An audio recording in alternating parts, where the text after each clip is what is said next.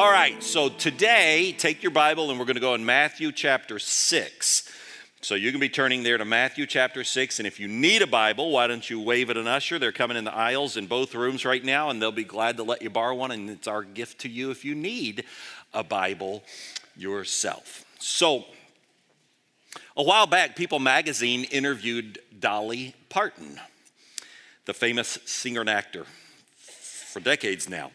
The interviewer was asking an interesting question Where did you ever get such strong character? Dolly told about her family and her Christian faith. She said, I quote the Bible real good.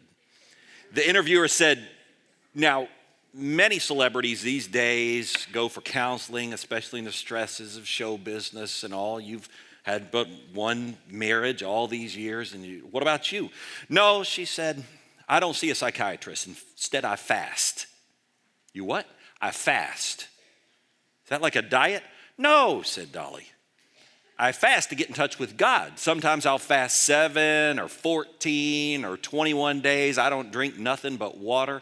And I don't ever say when I'm on a fast because scripture says you're not supposed to. To the astonishment of the interviewer, Dolly went on to say she's never made a major decision without fasting and prayer. Now, I'm not going to stand here and infer that Dolly should be enshrined next to Mother Teresa or Billy Graham at the top of some spiritual Mount Rushmore. But I do wonder could you say the same thing? Sometimes I fast for seven or 14 or 21 days. I don't drink nothing but water, and I don't ever say when I'm on a fast. I just do it to get better in touch with God. Could you say that yourself? Fasting. That's what we're going to talk about today. At which point, some of you are like, dang, I knew I should have eaten breakfast after all. So, the reason that we're talking about fasting is because we're in this series where we're working through the Sermon on the Mount. And Jesus talked about fasting himself. As a matter of fact, last week, Kyle launched us into this three week series that we're calling Secret Power, where we're focusing on the portions of the Sermon on the Mount that have to do with prayer and fasting. And if you weren't here, Kyle compared the spiritual secret power that all of us have as believers to the secret powers possessed by a special group of men and women who most people thought were entirely normal until each of those Marvel superheroes took on their secret personas as Superman or Batman or Captain America and the rest. And Kyle challenged us to consider whether we, whether you and I, are really tapping into the secret power that God has made available to all of us through prayer. So, he moves, Jesus does, straight from the portion that Kyle took us into last week into this portion about prayer. And so I want to read it and then we're going to talk about it. Matthew chapter 6, starting in verse 16, Jesus says, When you fast, do not look somber as the hypocrites do, for they disfigure their faces to show others they're fasting. Truly, I tell you, they've received their reward in full. But when you fast, you put oil on your head and wash your face, so that it won't be obvious to others that you're fasting, but only to your Father who is unseen, and your Father who sees what is done in secret will reward you. Now, right off, the first thing I notice is that word when did you catch that? Twice he said it. When you fast. When you fast. he didn't say if you fast anymore than he doesn't say if you give or if you pray in the Sermon on the Mount. No, it's when. He says, I know you're going to do this, so let's talk about how you're going to do this when you do this. So we need to talk about it today ourselves. The way I want to talk about it is by looking at it through three different angles, from three different angles. Okay, so if you're a note taking kind of person, here's what we're going to talk about. I want to talk about what it is that Jesus was talking about, and then I want to talk about why people do it. And then last, I want to get practical and talk about how do you do it, practically speaking. Okay?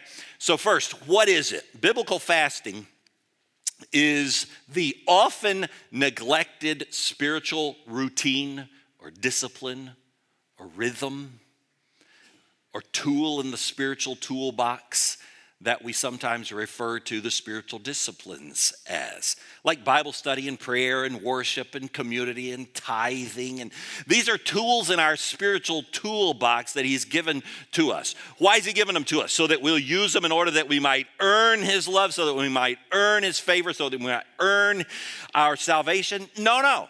Of course not. He's given us all of that because He's full of grace. But then he gives us the toolbox spiritual, of spiritual tools with these disciplines or these routines so that we might implement them and use them in order that we might grow closer to him this side of heaven in our walk with him here on earth. And that's what the spiritual disciplines are. Well, fasting is one of those spiritual disciplines. It's just typically the most neglected one, certainly in our culture. For as Richard Foster writes, in our day and age full of shrines to McDonald's, golden arches, and an ever expanding range of pizza temples, we can hardly imagine the thought of fasting. And yet it's mentioned in the Bible at least explicitly more than 70 times. But here in this country, we're sort of conditioned to believe that probably we'd just keel over and never make it if we didn't ingest several thousand calories every single day right? Which is probably why Americans are collectively, this is interesting, I didn't know this until I was studying this. Collectively, Americans are 600 billion pounds collectively overweight. 600 billion pounds. That is a lot of stored up energy. We have so much of it in this country. But let's be clear here. This talk, this sermon has nothing to do with losing fat. It has nothing to do with losing weight because Jesus was not highlighting fasting for weight loss purposes. Plus, I'm no dietitian or nutritionist or weight loss. I can't, I'm no medical, I can't speak about that. All I am is a card carrying, Bible believing, Jesus loving preacher. So that's all I can talk to you about. But I have talked to enough of those kind of people who are trained in that to at least pass this little tidbit on to you. And that is if it is fat you need to lose, fasting is the worst way to go about doing it. Because though you will drop fat if you just don't eat anything, your metabolism within a day or two, or certainly three, will start to slow down to conserve what you're hanging on to. And you do that for a week or two, and then you, with this slow metabolism, start putting the calories back in.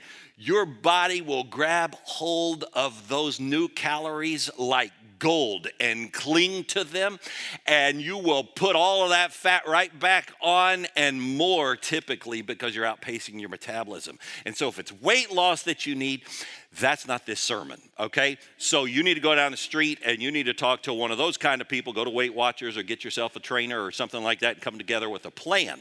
That's what you need to do uh, if what you're talking about is weight loss. That's not what this sermon is about. Now, what are we talking about when we're talking about fasting?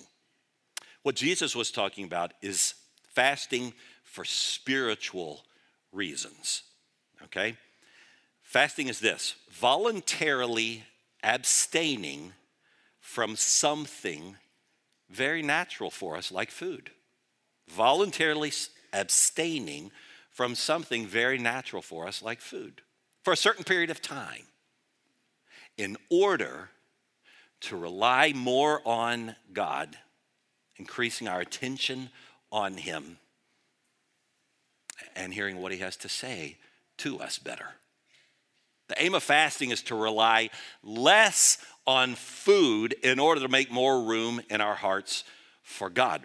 But we like relying on food a lot, don't we? I'll speak for myself. In this culture, abstaining from anything food related feels totally unnatural at best and pointless at worst because it stands in stark opposition to how we're totally conditioned.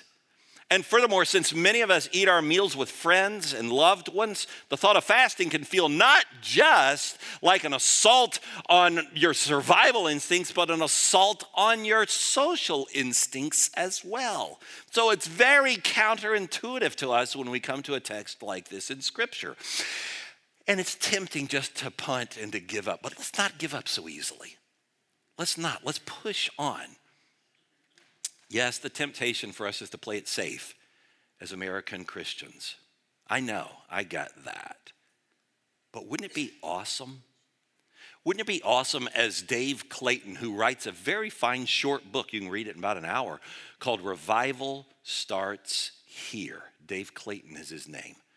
And would it be great, he writes, not just to spend our lives reading the stories of other heavy hitting Christians who came together in their own walk with the Lord and untied their boats and pushed out of the dark and out of the harbor into the open waters, taking risks for God.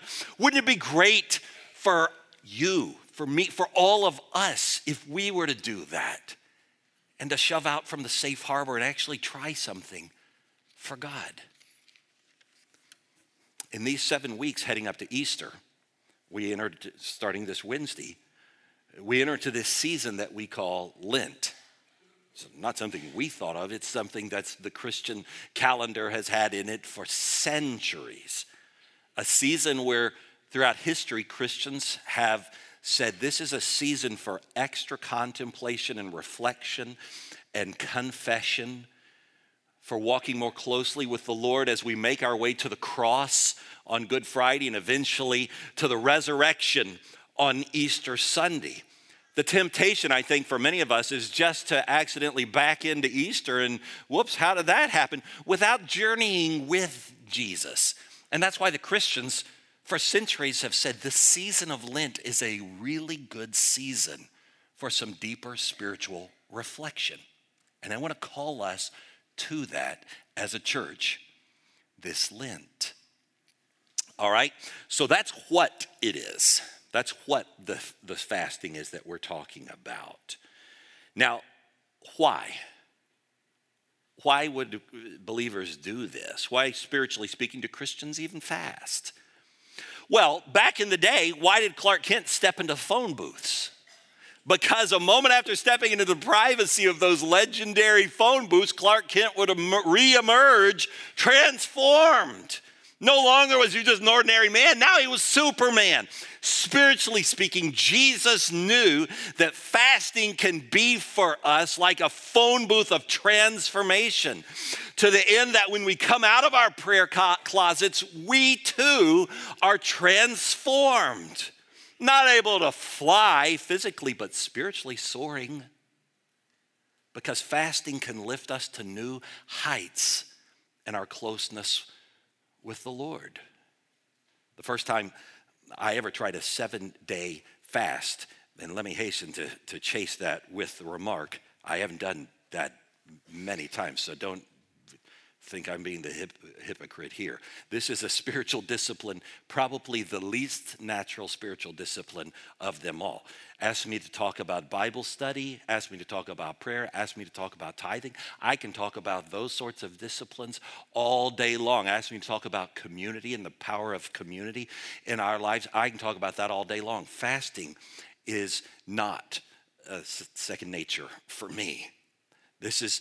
Uh, this is a challenging discipline, but the season of Lent is leading me and I believe all of us to take a step of faith and say, okay, meet me here in this God. So I went back in my notes and because I wanted to remember what was my first seven day fast like.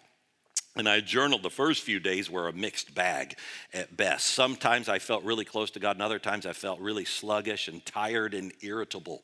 But once I hit, it was the sixth or the seventh day. Wow, the energy that I felt, the spiritual closeness to God I felt. It was like the, the all the fog was gone and my antennas were, I was just dialed in and I was hearing from the Lord and I had verses that I felt like He was putting on my heart and I was soaring.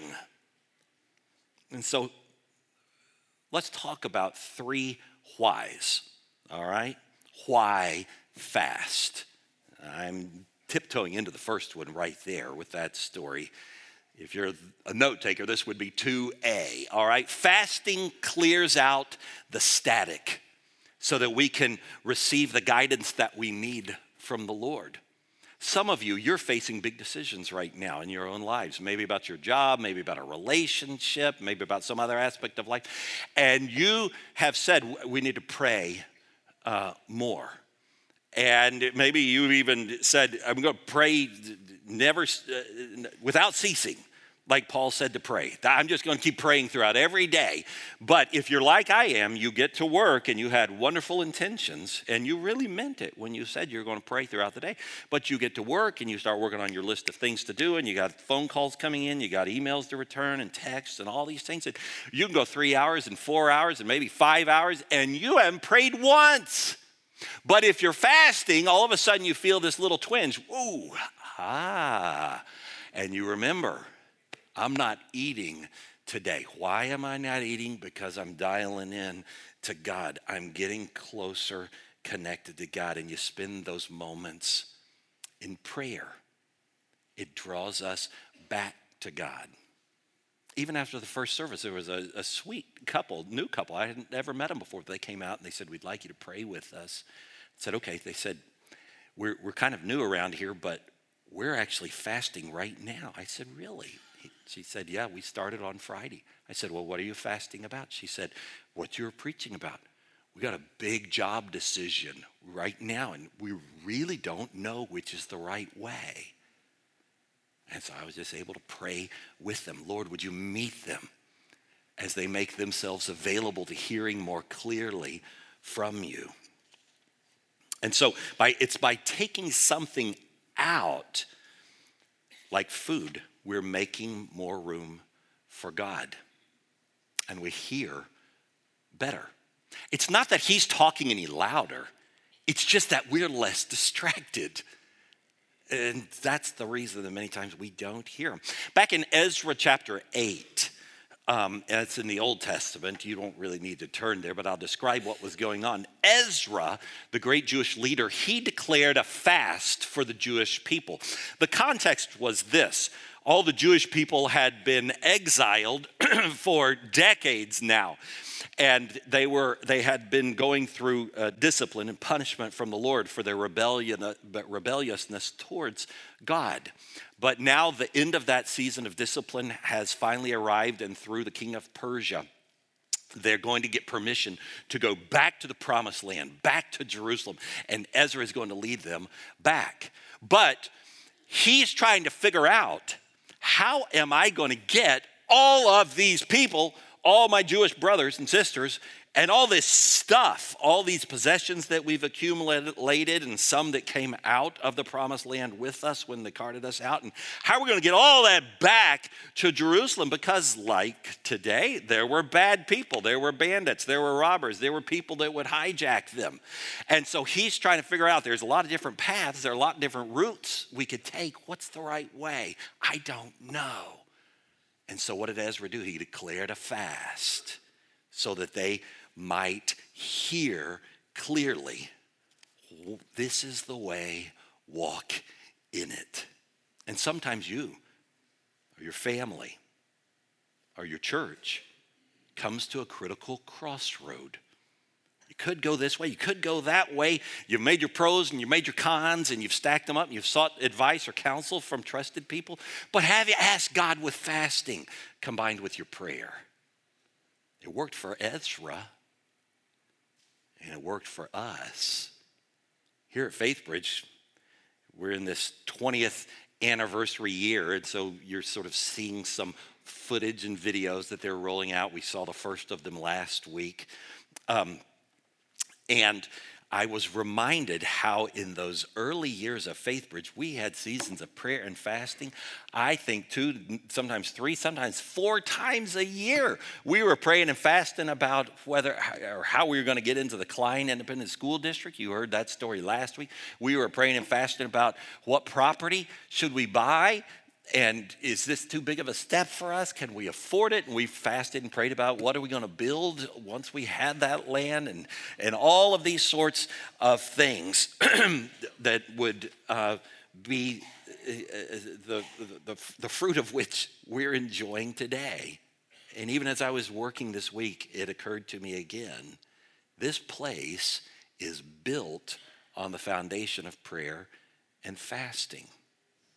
But we've been negligent about it in the recent years, and I've got to bear the blame for that. Since I just haven't called us into such seasons, not nearly as regularly. And so I was pondering that this week as I was reflecting. Lord, why is that? And for a while I thought, well, maybe it's because those first years, the first three or four years, I was still single and I had all the time in the world and, and I gave everything to the church. And but then I got married and then I had kids and now I'm busy and we have activities and but I felt like the Lord said that's not really the reason. I think more than likely I've just gotten comfortable. I think that can happen to us, can't it? When things are going generally well, we could just get comfortable and not really call out to the Lord so much.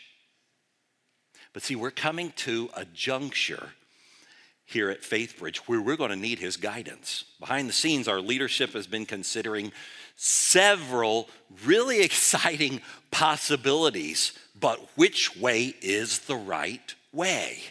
We're trying to figure that out. How timely it is that Lent starts this Wednesday. And we can climb up on the shoulders of saints who've gone before us for centuries. And we can use this season as a season of prayer and fasting. So we're going to do that. And I'll come back and describe more of that to you in just a few moments. So, prayer and fasting are particularly helpful disciplines when we need guidance. Um, but I'll give you a second one that flows right out of it. Prayer and fasting humble us.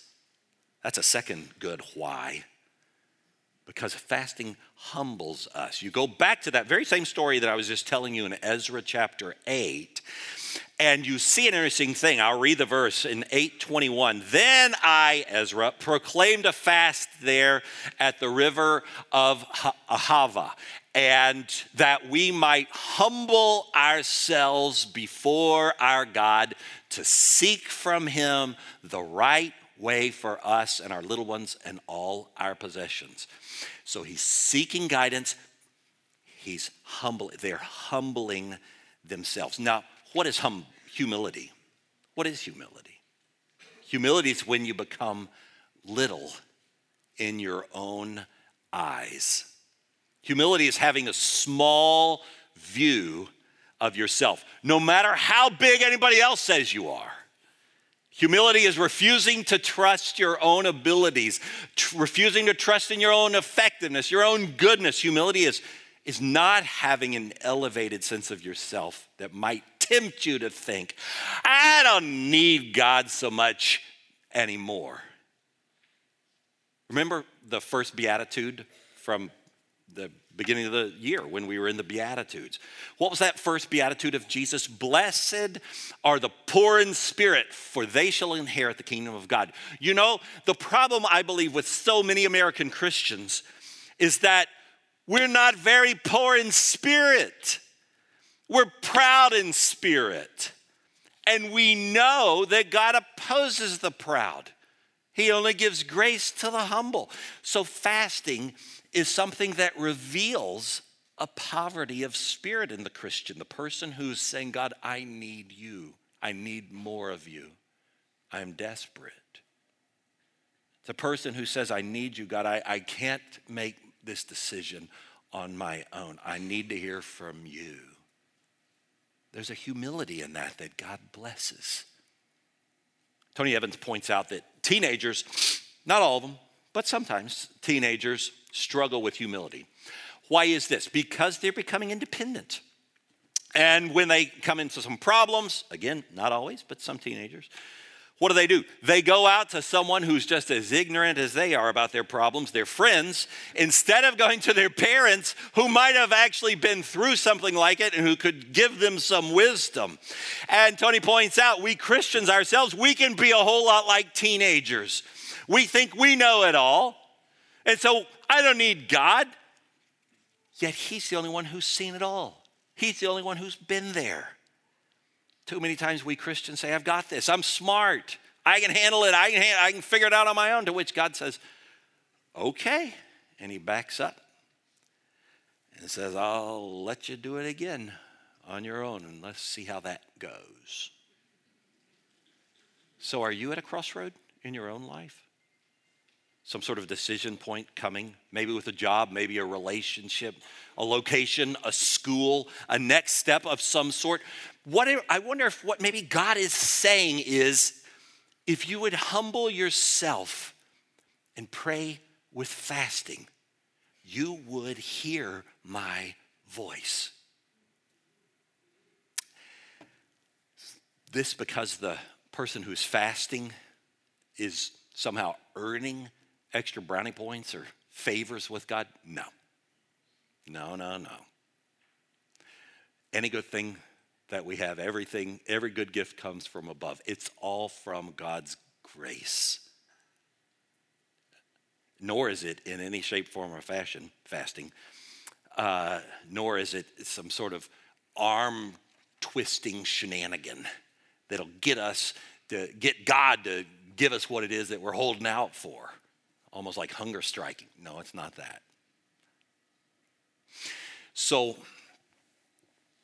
we've talked about two reasons why. Let's talk about one other. Because God rewards the faster. But why? Why does God reward the faster? Because of this simple principle God is committed to taking care of his children who stop depending upon themselves and start seeking Him as their treasure. It's the same reason, don't you realize, that you could say, Why does God bless the tither, the person who gives? Because God is committed to taking care of His children who stop depending upon themselves. Why does God bless any person who's coming along? Because we're at a point of dependency, and He loves that heart. Fundamentally, don't you see, when we fast, when we are offering ourselves, specifically, we're offering our emptiness, really, aren't we? We're offering our emptiness. We're saying in fasting, Father, I'm empty, but you are full. I'm hungry, but you are the bread of heaven, Father. I'm weak, but you are strong. I'm foolish, but you are wise. I'm broken, but you're whole. I'm dying, but your steadfast love is better than life. In fasting, we're saying, Father, I'm, I'm raising the white flag of surrender because I want you to take hold of me fully. And when God sees that kind of heart, that kind of confession, that kind of expression, that kind of humility, he responds because that's the kind of heart he just can't help but move towards. That's why. Now, there's other reasons why people fast. Sometimes they fast for healing. Sometimes they fast for protection. Sometimes they're fasting for some sort of spiritual uh, bondage being broken or spiritual warfare. There's a variety of other reasons, but we'll, we'll go with these three for today. Let's move it real practical now. How? How do you do it? Well, Jesus helps us, particularly in this passage. He says, well, let's start off by how you don't do it.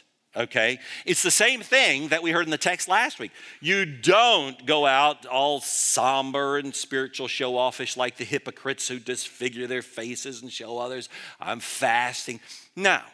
He says, if you're doing that because you just want some attaboys, you just want some spiritual pats on the back, wow, you're so spiritual.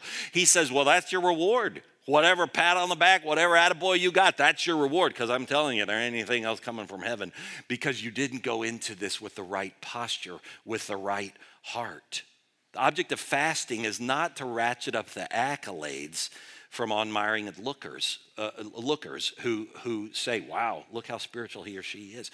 But it's tempting for us, isn't it? It's tempting for us to do religious things so that other people will see us doing those things and go, wow, think well of us. Sort of like the college student that I read about this past week who uh, was experimenting with the spiritual discipline of fasting for spiritual reasons. And he, uh, he got on, it was around 11.30 or so, and he he starts moaning and groaning. Oh, and, and finally, one of his f- friends leans over and s- says, "What is wrong with you?" So, oh, I'm fasting.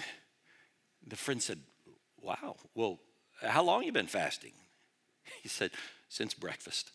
so, so let's not be that, that guy, nor let's let us be like the person who, who uh, is at work and a colleague says, You want to go eat lunch? No. Okay, can't. well, why can't you? Can't say. you know, I found it.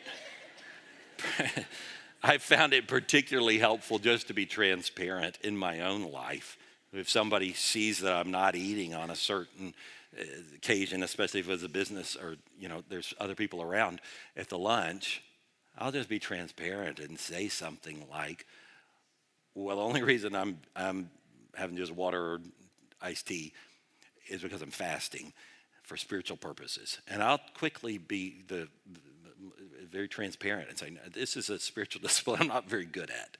It doesn't come natural to me." And it's, it's work, but I'm trying to grow in this. And now everybody's in the loop and nobody's feeling like, oh, wow. they can probe a little bit. And, and you know something else that I was reminded of in my study this week, and that is several uh, very well trusted uh, writers about this fasting things, Christian writers, point out let's not get too carried away for fear of being disqualified because we were showing off, um, that we don't realize actually the benefit of community. For the same reason that many times uh, people work out together, you know, and you go to CrossFit or whatever. Why? Because your friends are there, you, you know they'll be there, and they'll keep you there, and you're doing it together. Well, they point out fasting is a, is a rhythm that, or a discipline, spiritual fasting, that is well done with a trusted brother or sister or two. So you find somebody in your grow group, or you find somebody on your serve team, or you find somebody um, in your micro group, and they're like, you know, I think I want to try to experiment with this. And you're like, well, so do I. So you can do it together and you can share here's what I'm learning, here's what I experienced, here's what worked, here's what didn't work, here's what I think I'm hearing from, from the Lord. And you can do that together, and that's very strengthening as well. All right, so uh, let's highlight uh, several practicalities here. Four types of fasts. Generally, Christian fasting, spiritual fasting, is uh, partitioned into four different categories. So if you're a note taker, this would be three A, B, C, and D. Here we go. The major fast. What is the major fast? Major fasting um, is fa- sometimes it's called total fast. That's where you're just going without food altogether for a day, for three days, for seven days, for 21 days, for 40 days. You see it in scripture, you see it in church history, you see it in people today who say, I'm just doing a, a total fast or a major fast. Now, you drink plenty of water and all, sure. The question comes could I hurt my body? Well, in most instances, fasting for a day or two or three is not going to hurt your body at all, especially uh, if you're carrying some of that extra energy that we were talking about. Um, and especially if you're drinking plenty of water, and especially if, uh, and this does not delegitimize the fast, if you uh, ingest also some uh, natural fruit juices or uh, vegetable juices, just to get a few calories and a little sugar uh, into the system. This is the total fast. Uh, as a matter of fact, not only will it probably not hurt you, a lot of research indicates that fasting for a few days is actually healthy for your body because it enables the body to search out and eliminate the toxins which stay stored up inside of us. Um, but again, and particularly if you're diabetic or you're pregnant, I am going to hasten to say, let's be real careful with you on this. And you, I'm no doctor, so you talk with your doctor about this fasting sort of thing, and he or she may say that might not be the best thing for you, especially in this season. Okay, and um, so you'll take care to do that. I'll trust. Now let's talk about um, the minor fast. What's the minor fast?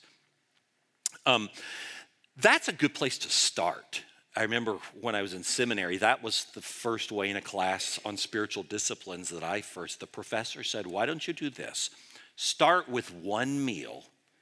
And so eat your dinner, and the next morning don't eat your breakfast.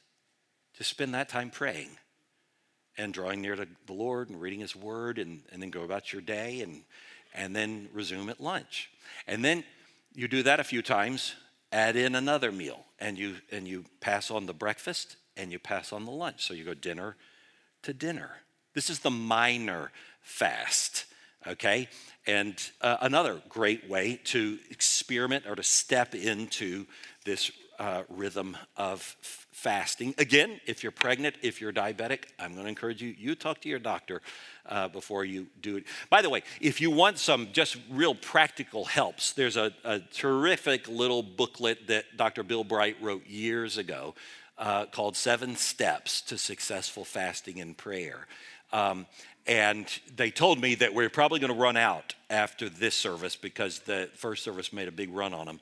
Uh, but you can get it if you just go online to faithbridge.org slash fasting okay and you can pick up one of these and that that's a good little primer right there that you can get on your own i again would recommend dave clayton's book um, that i mentioned earlier revival starts here.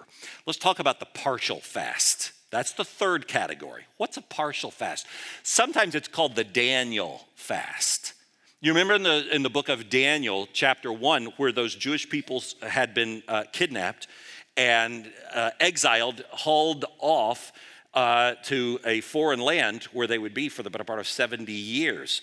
And so you had people like Daniel, Shadrach, Meshach, and Abednego who, once they get there to Babylon, the king is trying to feed them all of these delicacies, but they're like, that's not kosher food. We can't eat that. And so they work out a deal with the servant who was in charge of them and said, Would you tr- test us, uh, test God in this, that you just give us vegetables and water? And if we keel over in 10 days, well, then it didn't work. But if, if, if we're still strong, then you'll know that God is taking care of us. And ever since, people have talked about the Daniel fast. And there's various ways that you can do Daniel fast. Just go online, you can Google Daniel fast. Some include the, the, the fruits as well as the vegetables, and some of the beans and, and oats, and some of those sorts of, it's sort of a vegetarian kind of. So you could try that. As a matter of fact, that is a strand of fasting I have never experimented with. And so I decided as I was preparing, that's the strand I'm going to experiment with during this Lenten season, the Daniel fast. Maybe you join me in that. And then there's one last one. This is called the soul fast. The soul fast does not have to do with food. Um, this would be uh, pulling something else out of our lives that can be clutterish, like TV, like social media, like video games. You say, for this season, I'm going to pull those things out so that I can focus more on God and hear more from Him. And many of the, the heavy hitting saints throughout the, the years have said that's very legitimate as well. Let's not uh, belittle this type of fasting as well. Maybe that's what God would call you to in this season of Lent. All right. We're to the end. And so here's what I want you to do I want you to pull out this card. You were given this when you came in. I would add, though, some of you, especially husbands, we've noticed many times you're like, she'll, she'll hold it. So you passed. But I don't want you to pass. The ushers are going to come right now. And we just raise your hand and get one of these prayer calendars. Basically, what we've done is we've just given you one specific prayer request that we can be praying together as a church for this season of Lent. Now, what I hope is that you will take one of these four types of fasting that we just talked about major or minor or partial Daniel um, or soul fast, and that you'll add that to this, but at the very least, I hope that you would say, I will pray with the church. Because imagine the power that goes up to the throne of heaven if a thousand or two thousand people are all standing in agreement on the same day saying, This is what we're lifting up. God, would you do this in our church or in our community? All right, and so you can take this and you can put it in your Bible or you can put it in your bathroom mirror or wherever it is that you'll remember so that we can be praying together. Here's what my hope is that many of us in this season of Lent wouldn't just let it go by without taking the opportunity to actually step further in our relationship and our walk with Him. Let's untie the boats that are safely strapped up in the harbor.